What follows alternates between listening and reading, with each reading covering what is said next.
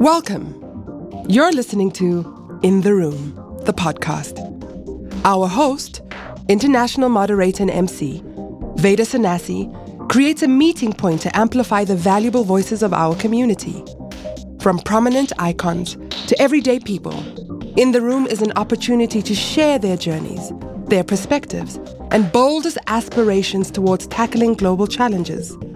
Ultimately, contributing to rewriting the definition of leadership for the 21st century. If you are a regular listener, you will have surely noticed that my guests can be described as fairly successful leaders and or entrepreneurs who often talk about their life mission with a lot of confidence and conviction. They are people who seem to have it all figured out.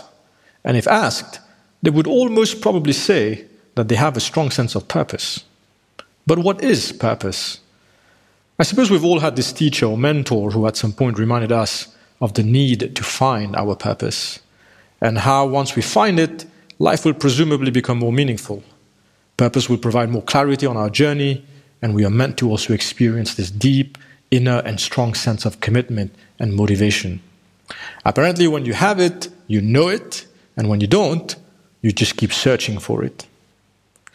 I'm always curious to know how different people go about finding their purpose, if it is even something that needs to be found in the first place.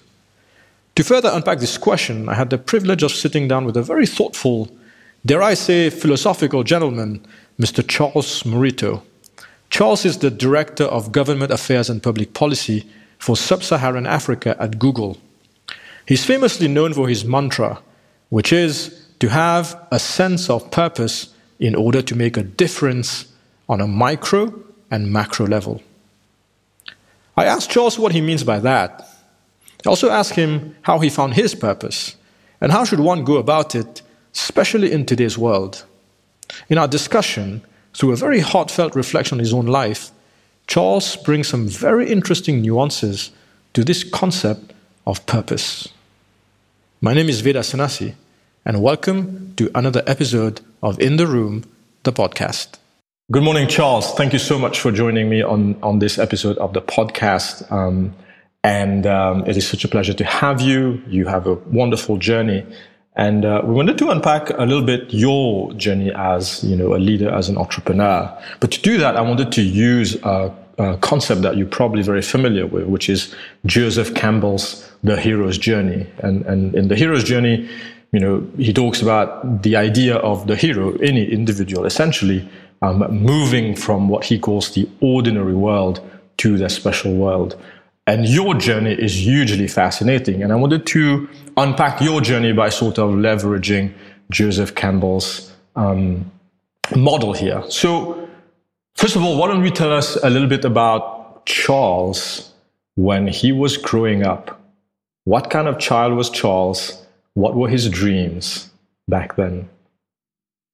Thank you, Veda. And it's, it's a pleasure to be here on the room and to participate in this. It's, it's always a pleasure to, and, and an honor to actually be requested to, to do something like this. I really appreciate it. Um, because I certainly do not consider myself a hero. I just consider myself uh, a, a normal uh, country boy or farm boy who perhaps got lucky in more than one way.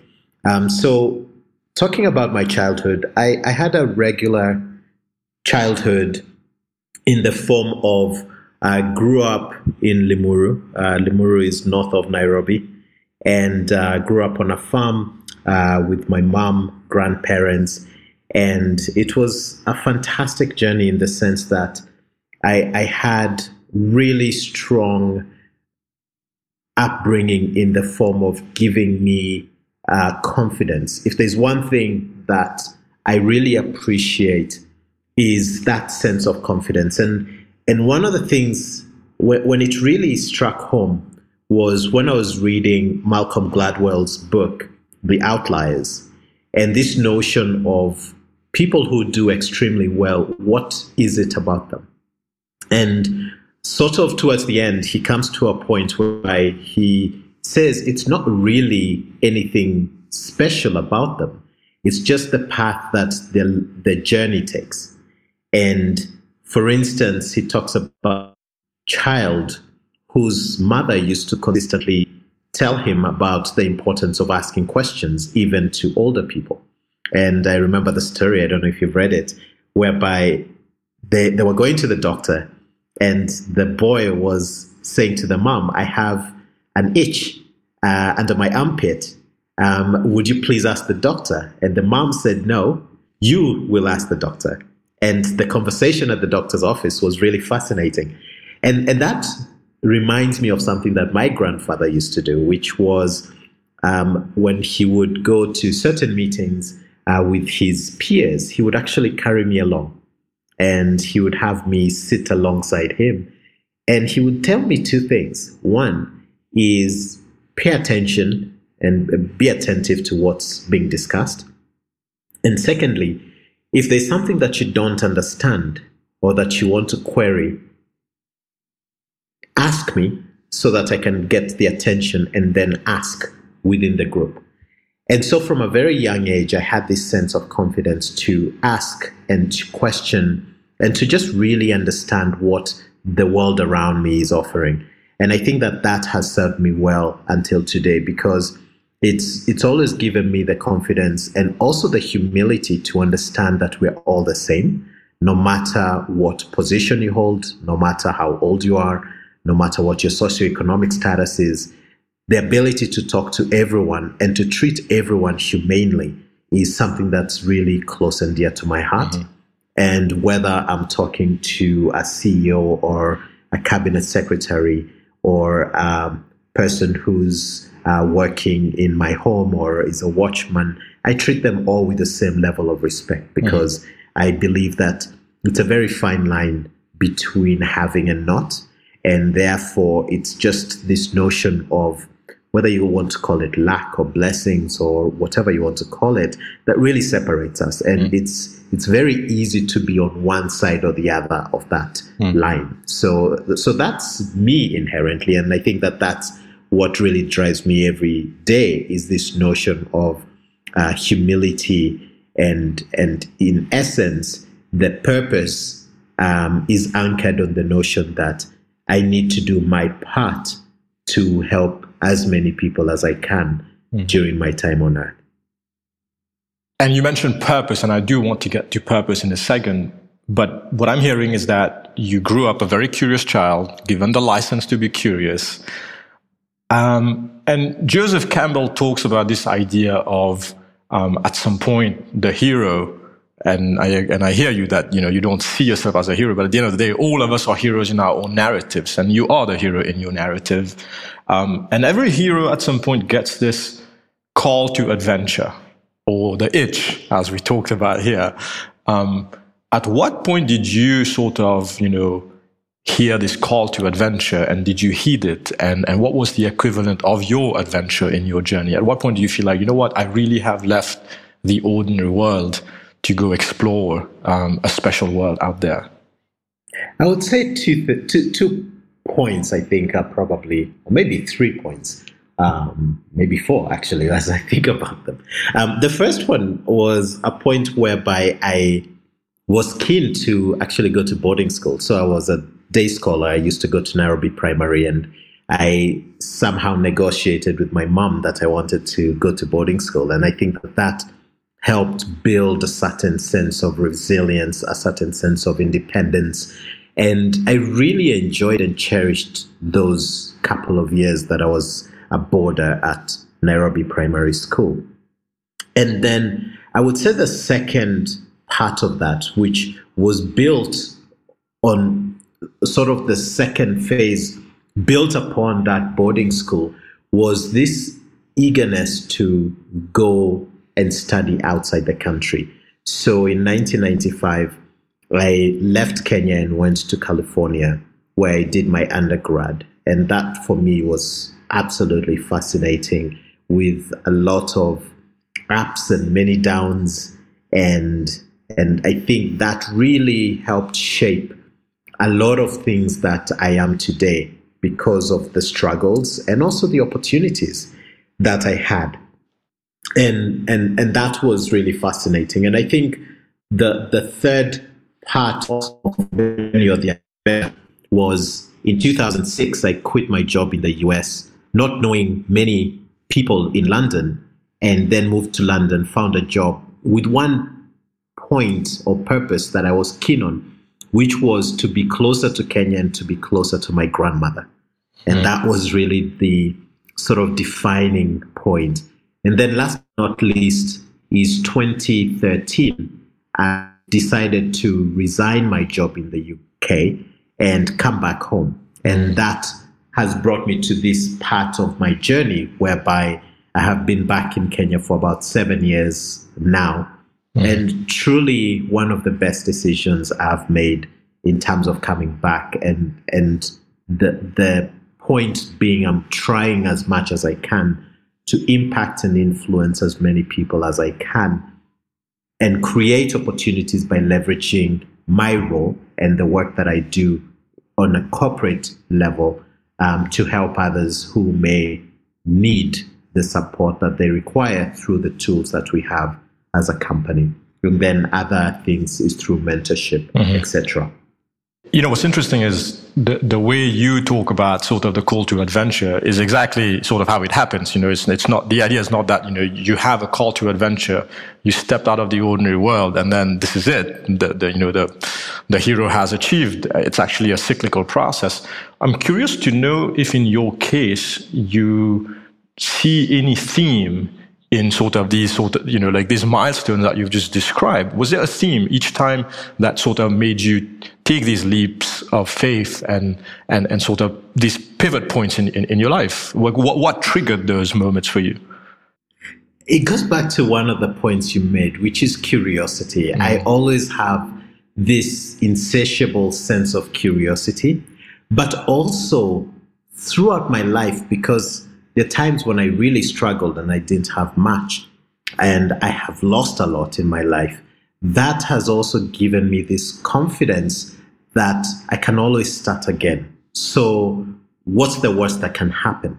And I think that is such a refreshing and comforting sense to have when you don't hold on to things, especially material things or uh, sort of these societal roles that we tend to put a lot of currency on. And so for me, going back to the early point I was talking about, it doesn't matter what role you hold. I think that gives me the confidence that if I lost everything I have financially and societal role or stature, if we can call it that, it's okay. And so I'm, I'm always confident enough that I can always start again and build again. And at the end of the day, remember a mentor of mine who used to always tell me that one of the most important things that you carry is your own character. And so, as long as I have that character, which no one can take away from me, I can't lose that, then I'm okay. So, that I think is the confidence and the comfort, perhaps, that I usually have that when I want to do something, I don't think too much about what is the risk. I always think about it in the sense that it's okay. I can always build again if worst came to worst. Mm-hmm. So the curiosity is sort of that, that trigger point, then the need to know more, to to experience more, um, etc. You mentioned mentorship, and mentorship is also a very key aspect of the hero's journey. Tell us a bit more about that for you, and maybe even mention um, a couple of examples of, of mentors who have played a part in, in shaping you. Absolutely. There's several mentors I've had in my life, starting off with my grandfather. I think he's probably one of my earliest mentors in terms of the things that he taught me and the grounding that he gave me. And then my own mother, the couple of things that she's told me, or she always used to tell me, is this notion of ambition and and the the quest to to work hard to achieve that ambition. Um, but without ambition, you don't know what you're working towards. So that's always something that I think always opened up my mind to feel that in life. And I've had phenomenal teachers who've been really part of that whether it's Mrs. Mbogo at Nairobi Primary or Mr. Agak at Nairobi Primary, um, who until today I think of every time I am brushing my teeth or using the faucet because he always used to tell us, you know, reduce the amount of water you're utilizing. You don't need to use too much. All those are phenomenal mentors. Um, but someone else who really is very meaningful and has been always very meaningful to me is a gentleman by the name of Richard King, who used to be the dean of my university.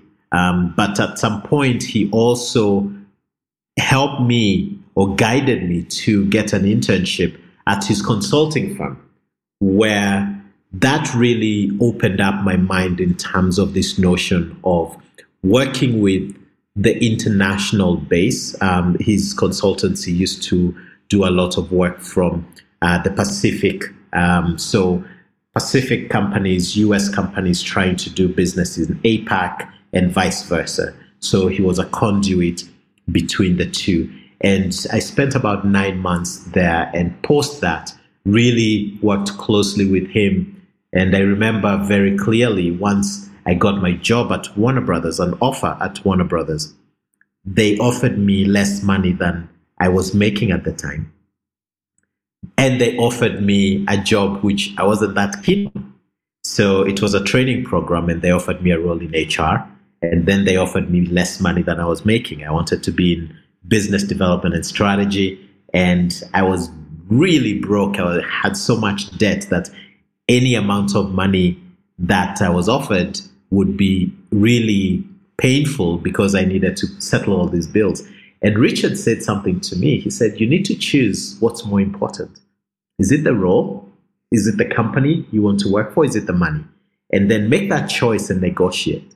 And so eventually, what I did was uh, utilizing his advice, I negotiated with Warner Brothers to start off in HR, but rotate into the business because it was a three um, team rotation through a 12 month cycle. And they were open to that. And and i think that that choice was so meaningful. And the money over time came mm. back. So i was able to recover whatever i lost at that point from a money perspective. Um, but that for me always resonates that having that bigger picture of what you want to accomplish is so much more important than getting stuck into the weeds mm-hmm. so being able to delineate what's more important mm-hmm. So you've clearly had a number of these sort of adventures and mentors along the journey. Um, and if I hear you correctly, you said you came back, sort of your grand homecoming happened about seven years ago, which is almost 20 years after you had left. What was different for you? What was different, not just in the world that you stepped back into, but how was Charles different? Because he was gone for almost 20 years. Definitely, uh, very different, I think. But I think the core of who I was when I left is still the same until today. So that I believe never changes, and I hope that will never change um, because I think that that is what defines who I am. However, what changed was the curiosity and the level of ambition that I have today perhaps if I can put an analogy, is if if I thought I could walk a hundred meters before coming back, I know I can walk a hundred miles. So so that ambition of really expanding what I can accomplish, what I can achieve, and and also the comfort of really disregarding the, I guess, what we may think is impossible and having a healthy disregard for the impossible is something that I now have. And I think that was built on some of the opportunities that I had, whether it's when I worked at Turner Broadcasting and I had the opportunity through a gentleman called Jeff Kapsky who said to me, Look, the Middle East is a blank canvas. Go figure out what business you need to run. And again, touching on where I started of saying, I'm a kid who grew up on a farm. the ability of defining and driving the strategy of a Fortune 500 company in a massive region like the Middle East was never in the cards of what I thought I would accomplish. But at the end of the day, I ended up convincing the team in Atlanta at the headquarters that we should actually take Cartoon Network, the flagship Turner Broadcasting Kids channel, from a pay TV channel to become a free to air channel in the Middle East and North Africa. And I remember pitching this point, and it, there was sort of pin drop silence because nobody initially could understand. And I put my neck on the line. I said, in three years, we'll be able to triple our revenues by doing this and looking at it holistically. And then I did some other business structures around that. And what made me proud is that in 18 months, we actually managed to hit that target. And so coming back to Kenya, I had this wealth of experiences that now have given me the confidence that you can accomplish more than you set out to accomplish. And more importantly, that where you start does not determine where you end up. You need to build that journey, you need to build your path. And sometimes it's going to be a path that's beaten. And at other times, you're going to be a trailblazer and you need to forge your own path. And for me, that's what's been exciting about my life and my experience. And I say that with great humility because I reckon that it's not just me who's helped, it's not the hard work that I have put in that's gotten me to where I am. It's a lot of people who've helped to get me to where I am. Or, or I think there's a saying that if you want something badly enough, the, the universe will conspire to make mm-hmm. it happen. So I, I, feel like the universe has conspired a lot to get me to where I am. Mm-hmm. And, and, you know, just to sort of close off the hero's journey's loop, um, as Joseph Campbell puts it, that when the hero comes back, um, he comes back with the elixir. And it seems to me that in your case, what you're saying is that when you came back, you came back with even more ambitions, you came back with resilience and a strong sense of confidence that essentially powered you to go through multiple cycles of your hero journey. Is that, is that fair? That's very, very fair. And, and it's not done. The path is not done. The journey is not done. There's still a lot more that I want to do. I feel like I, I still have a lot to accomplish. But the, I think the things I want to accomplish and where I am in my life, which gives me great satisfaction, is I feel that it's not about me so much anymore. It's about the legacy that I leave behind. It's about the people that I can impact their lives and help, especially looking at the country we live in, the great socioeconomic divide that we have. And it really makes me very conscious to think about those who are less fortunate than I am today because I have been there.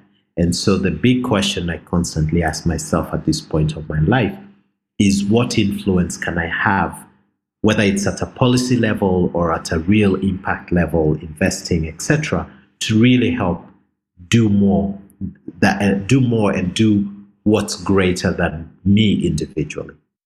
Excellent. Um, I'd like to shift gears a little bit and talk about something that you are very famously um, associated with. And that's a quote um, in which you say that to have a sense of purpose um, in order to make a difference on a micro or macro level is a mantra to live by. And in this podcast, we are always trying to highlight individuals who are on a life mission of sorts. Um, and arguably, one does um, find a strong you know, life mission when one is driven by a strong sense of purpose. But the thing about purpose is that very often people think purpose is a thing, like a, like a needle in a haystack, and you need to find it. And once you find, find it, great, right? And the sooner you find it, the, the better. Is that your understanding of how one finds or seeks purpose? No, it's definitely not a needle in a haystack. it's definitely not something that, in my view, you just find. I think it's evolution.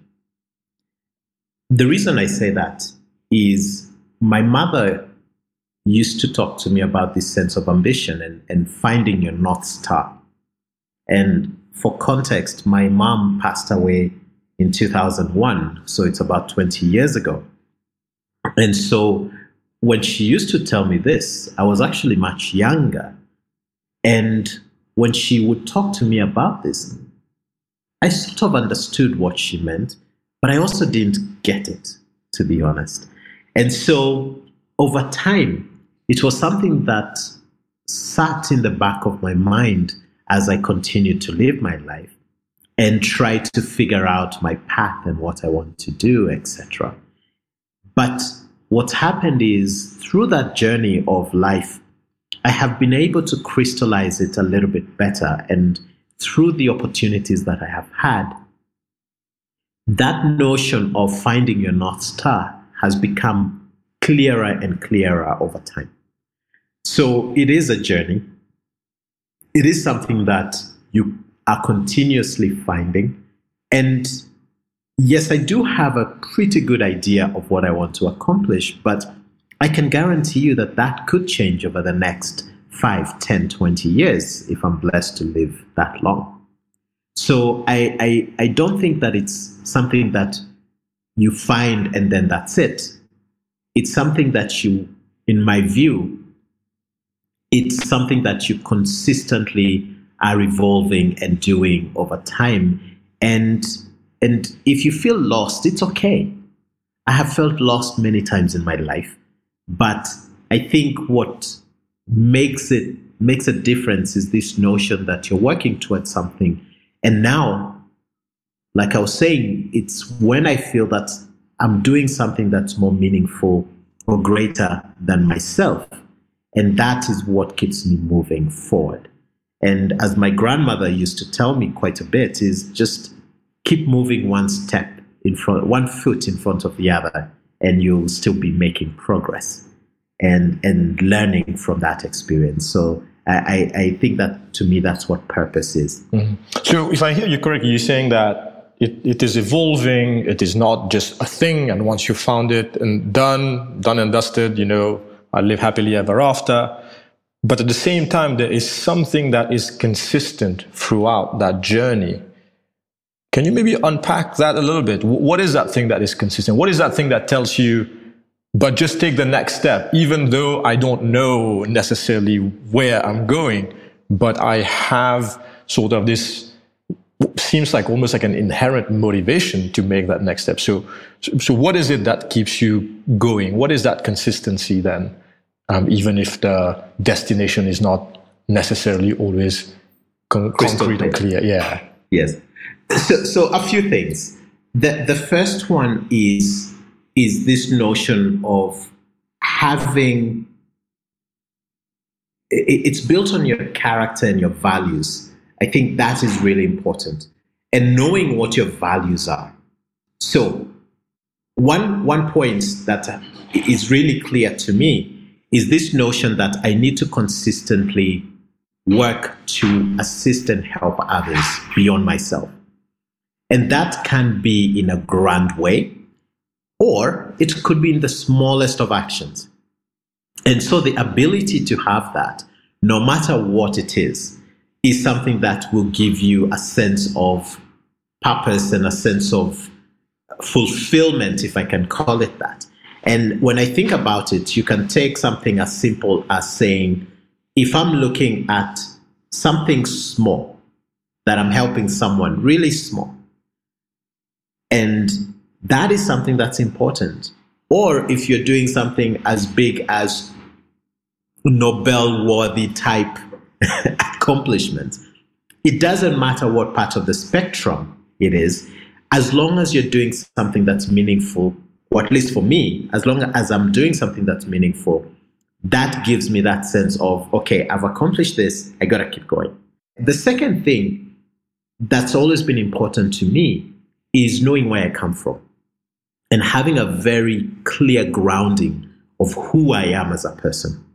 And that is important. The reason that's important is that I try to make sure that I live an honest life that mm, I, I guess makes my parents proud of what I have become.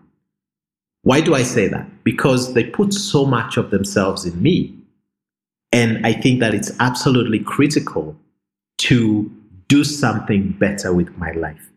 And, and so that always keeps me going. I, I don't know if that answers your question, but in essence, that's what, no matter what their point is, mm-hmm. I'll keep pushing on and pushing on. It, it does, it, but it also opens something else that I think we don't talk enough about. And you said it's important to know your character and your values. And I couldn't agree more. I think every human being, every single day, in whatever decision they are making, they are driven by values, consciously or unconsciously. I guess the question I have for you is how, how did you um, sort of you know come to know and appreciate what your values are what are your practices to build that sort of level of awareness upbringing is a critical part and the reason i say that is that i think that many times in our lives you will be faced with many choices some good some bad and you have to make a choice. And i love what you said that people are driven by their values and i was going to add or lack thereof. So, so I think that for me, it's been the grounding from when I was young, and that anchors me to who I am today. And I, I will not change inherently who I am, no matter the situation, because it's not my authentic self.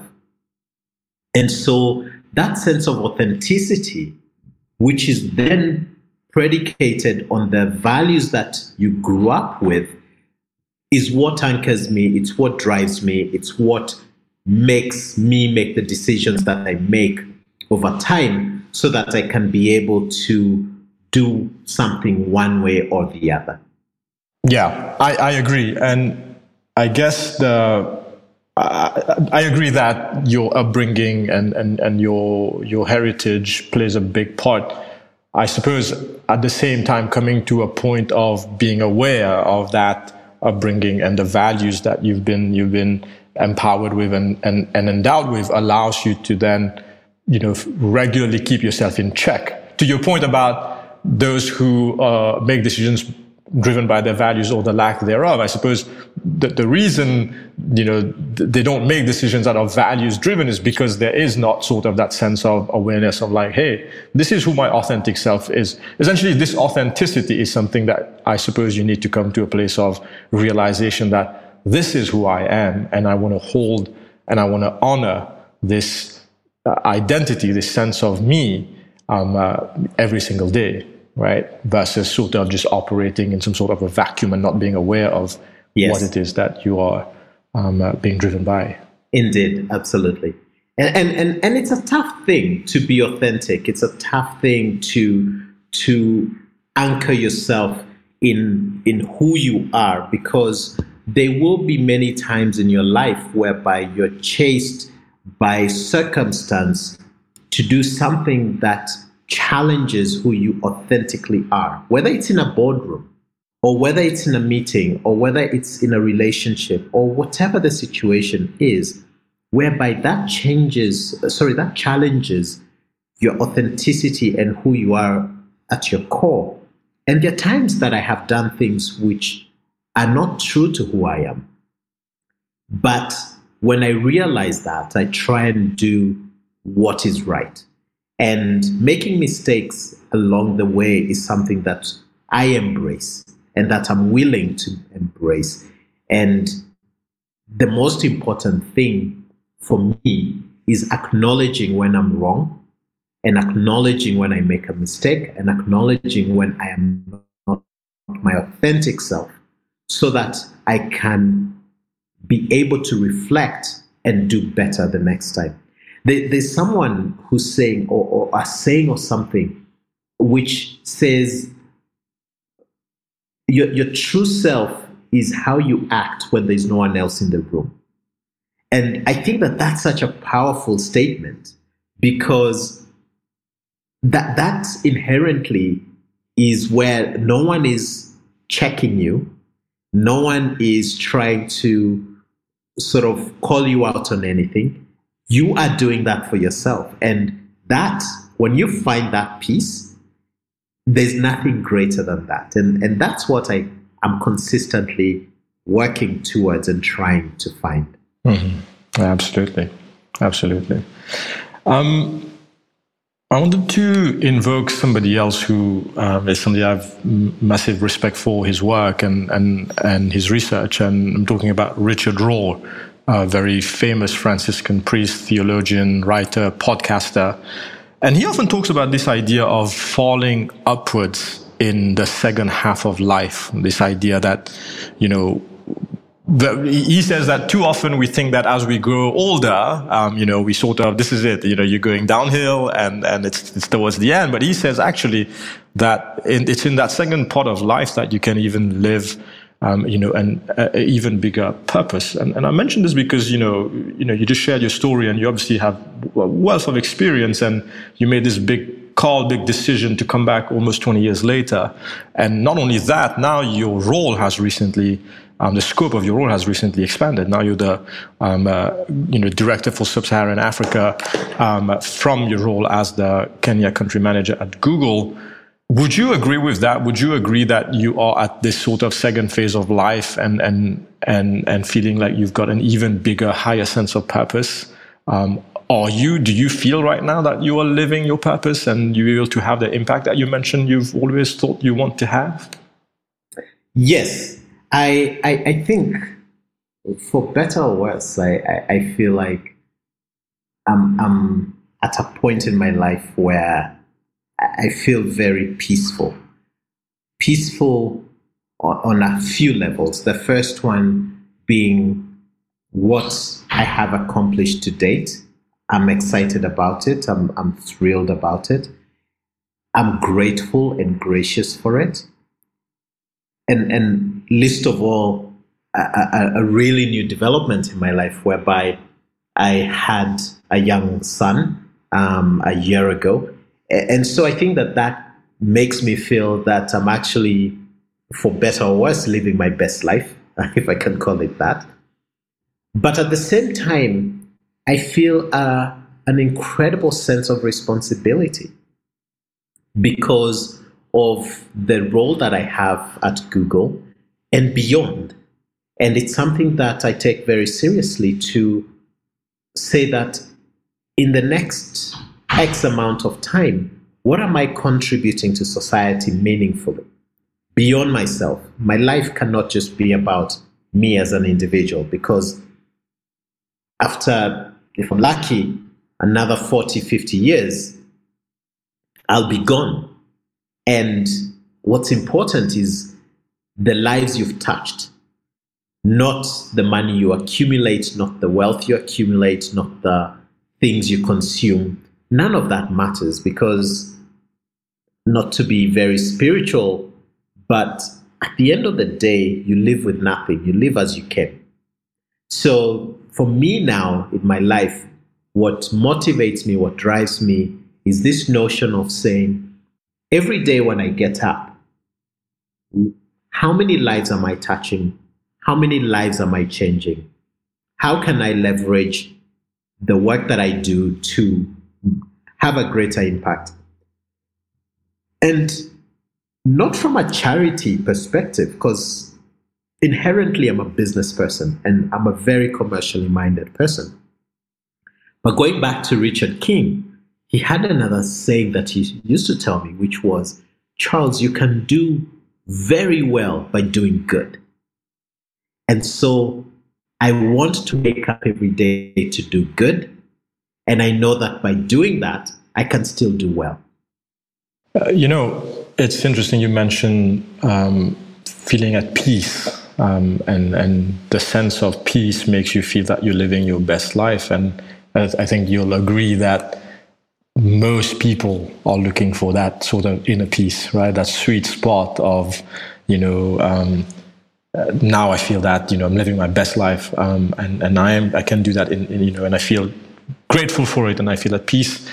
And you added that you, you know you've learned that you can get to that by doing good. Is is that all it takes to to just do good, and you find that sense of inner peace? What what led you to sort of that?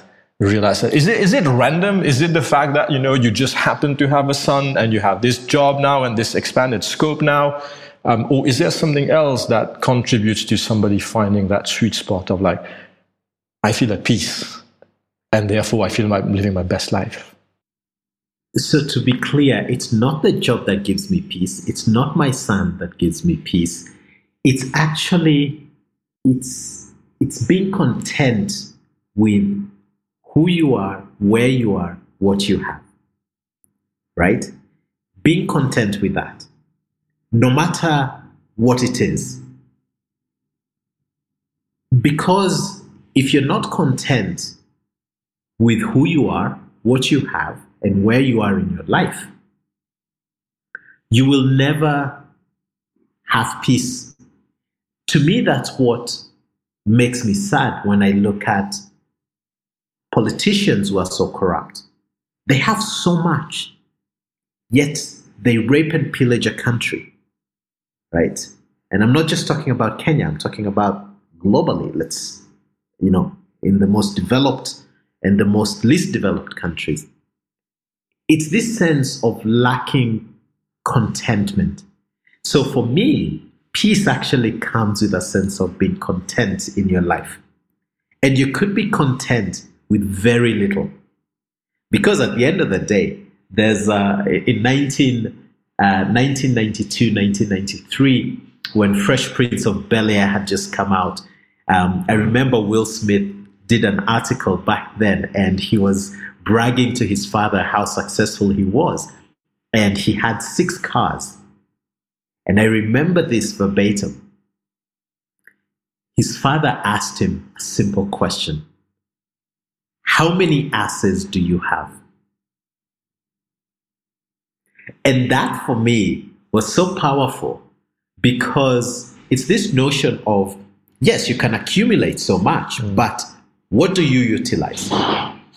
And more recently, there was a YouTube video that I was I was watching about this uh, Australian billionaire, and he was being interviewed in a show, and the host asked him a couple of questions. It was sort of a misleading uh, type of situation where he was trying to sort of do I got you moment. So he said, I can't remember the name of the person, but he said to him, So I understand that you only have three pairs of shoes.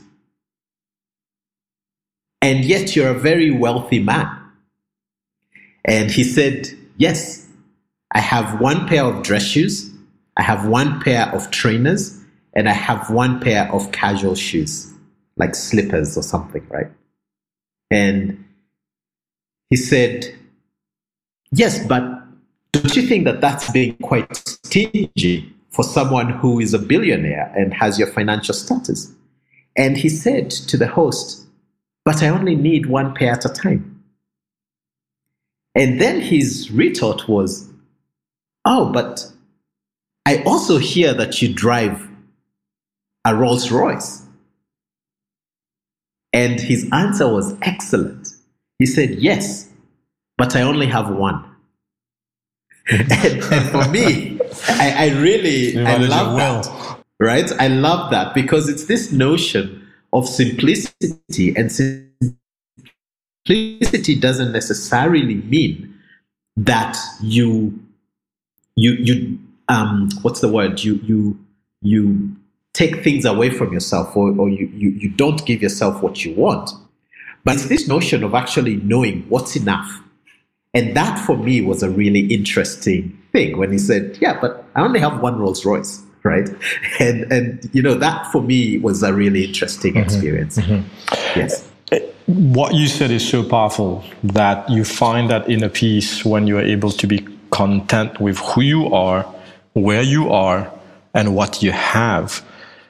And I want to ask you this in today's world where I mean, just think about what's going on around us right now. So much uncertainty. There's a global pandemic. Um, seems like everything is falling apart. We've got, um, uh, you know, a rise in the fight for social justice, rightly so. We've got climate change going on. Um, but also interesting at the same time, our youth see role models that sometimes are not necessarily you know the best ones right? We're looking at uh, you know people um, you know you mentioned billionaires and these are one of the few humble ones that we find but you know we, we see this sort of you know chase for for wealth and and thinking that that's what's going to give us meaning and purpose. Where am i going with this is do you feel that the world that we live in right now is is one where we need to be thinking differently about purpose, or it's it's still the same thing, but but uh, maybe there's even more reason for us to be thinking about living a purposeful ni- life now, given sort of the the whole chaotic world that we're living in. I think we. I don't think much has changed in the sense of trying to find your purpose and living a purposeful life. I think from time immemorial, living a purposeful life is something that we should have had and that we should always have. And the reason I say that is that uh, my grandparents lived a much simpler life to a certain extent, but a much more complex life to a certain extent. And our children in the future will live a life that is simpler in certain things, but will be a lot more complex in others. And, and it's this notion of the difference between compli- complex and complicated. And, and I think what's happening is that life is becoming so much more complex that there isn't a simple, straight answer to many things. So, what we need to do is anchor ourselves and our lives on values. And if we can do that basic thing, then the other things will be and they will come. And the, some of the simple, simple things about life that I value actually goes back to scripture. Whether you're a Christian, Jewish, Sanskrit, Buddhist, whatever, it goes back to the basic notion of caring for others, doing unto others as you want them to do unto you. It's such a basic, simple concept. When you think about traditional African heritage, it takes a village to raise a child. Right? So the sense of community has always superseded the sense of individualism. And I think that that, to me, going forward, is something that we need to really think more and more about.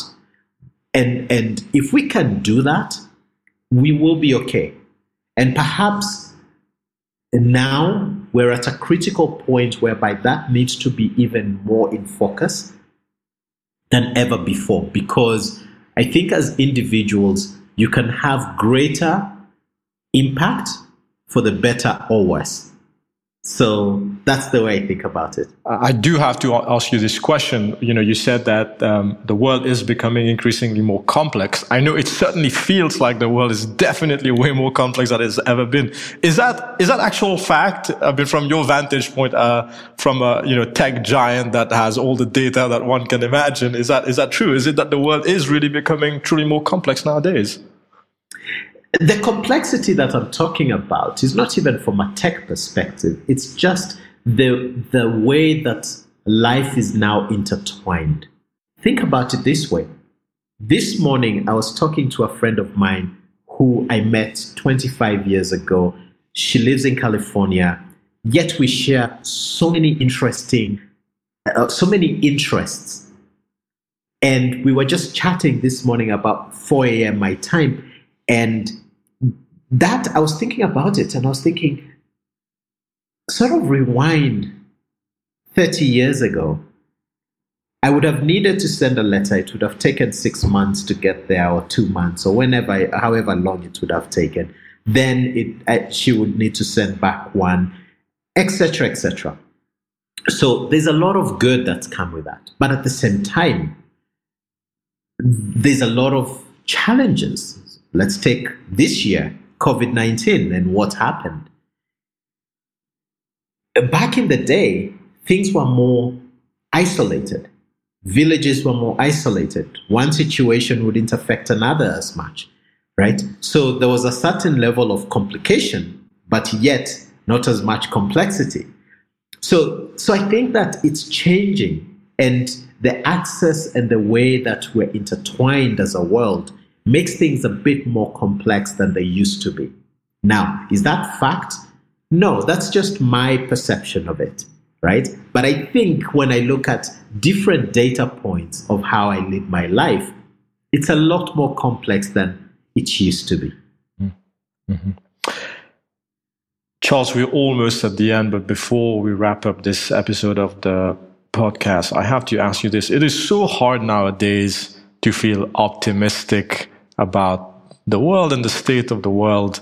And I know that the audience tuning in is, is one that is always, you know, sort of very thoughtful about, about the self and about the world. And um, as you um, leave us from this episode, would love to hear at least two things that should give us reason to be optimistic um, about the future, the world, and and and yeah, inspire us. now that's a tough one. I'm going to perhaps be very boring in terms of what uh, we're going to say. I think I think I'm going to go back to this notion of being content, and that should inspire us or give us give us optimism. And and what I will say is this: if you're healthy, you should be optimistic. This year, if it's taught us anything, is the appreciation for the simple things and that notion of being content. I started off this year thinking about all the things I wanted to accomplish, most of which involved a lot of travel, a lot of crisscrossing around the world, meeting different people and engaging in different events and uh, different Google offices and making all kinds of plans and etc. Yet it's been thrown upside down, to be honest. However, in my view, it's also been one of the best years that I've had. In the sense that I would usually travel two to three weeks a month. And I have been home since the 29th of February. Have not left my home. I haven't slept outside my home. And the benefit of that is that I have been able to see my son grow up in a way that I would have never been able to experience. So I think what I would say is if you're healthy, if you're alive, there's always tomorrow. And I have this mantra beyond the sense of purpose and North Star, which I always say that one, things can always be bad, right? And therefore, you should be appreciative of what you have. And two, if they are as bad as they can ever get, then the only way is up. Therefore, again, you have brighter days to look forward to. So, for me, those are the things that I think about. It's finding grace in the little things, it's finding peace and contentment in what I have and the things that I'm doing. And most importantly, it's trying to find meaningful relationships whereby you cherish them, you honor them, and you keep them close. I don't know if that answers your question. I don't know why you said it would be boring because I think this is so powerful. And I want to say thank you so much for making time um, uh, to join us on this episode. Um, thank you for your wisdom. And here's to appreciating the simple things and to living a life of purpose. Thank you so much, Charles. Thank you so much, Vida. It's been a pleasure and an honor to talk to you today. My Thank pleasure. You. Thank you. I hope you enjoyed this conversation with Charles Murito as much as I did, and that you are left with some useful insights on purpose. At the end of the day, whether you are a leader or entrepreneur or not, we all share similar experiences. Except maybe for Albert Camus, we surely all agree that finding and understanding what purpose means to us individually is a worthwhile, if not quintessential, human experience. Thank you for listening and for checking out our other episodes on In the Room, the podcast. Join us next time In the Room, as we co create the journey to enable your life's mission.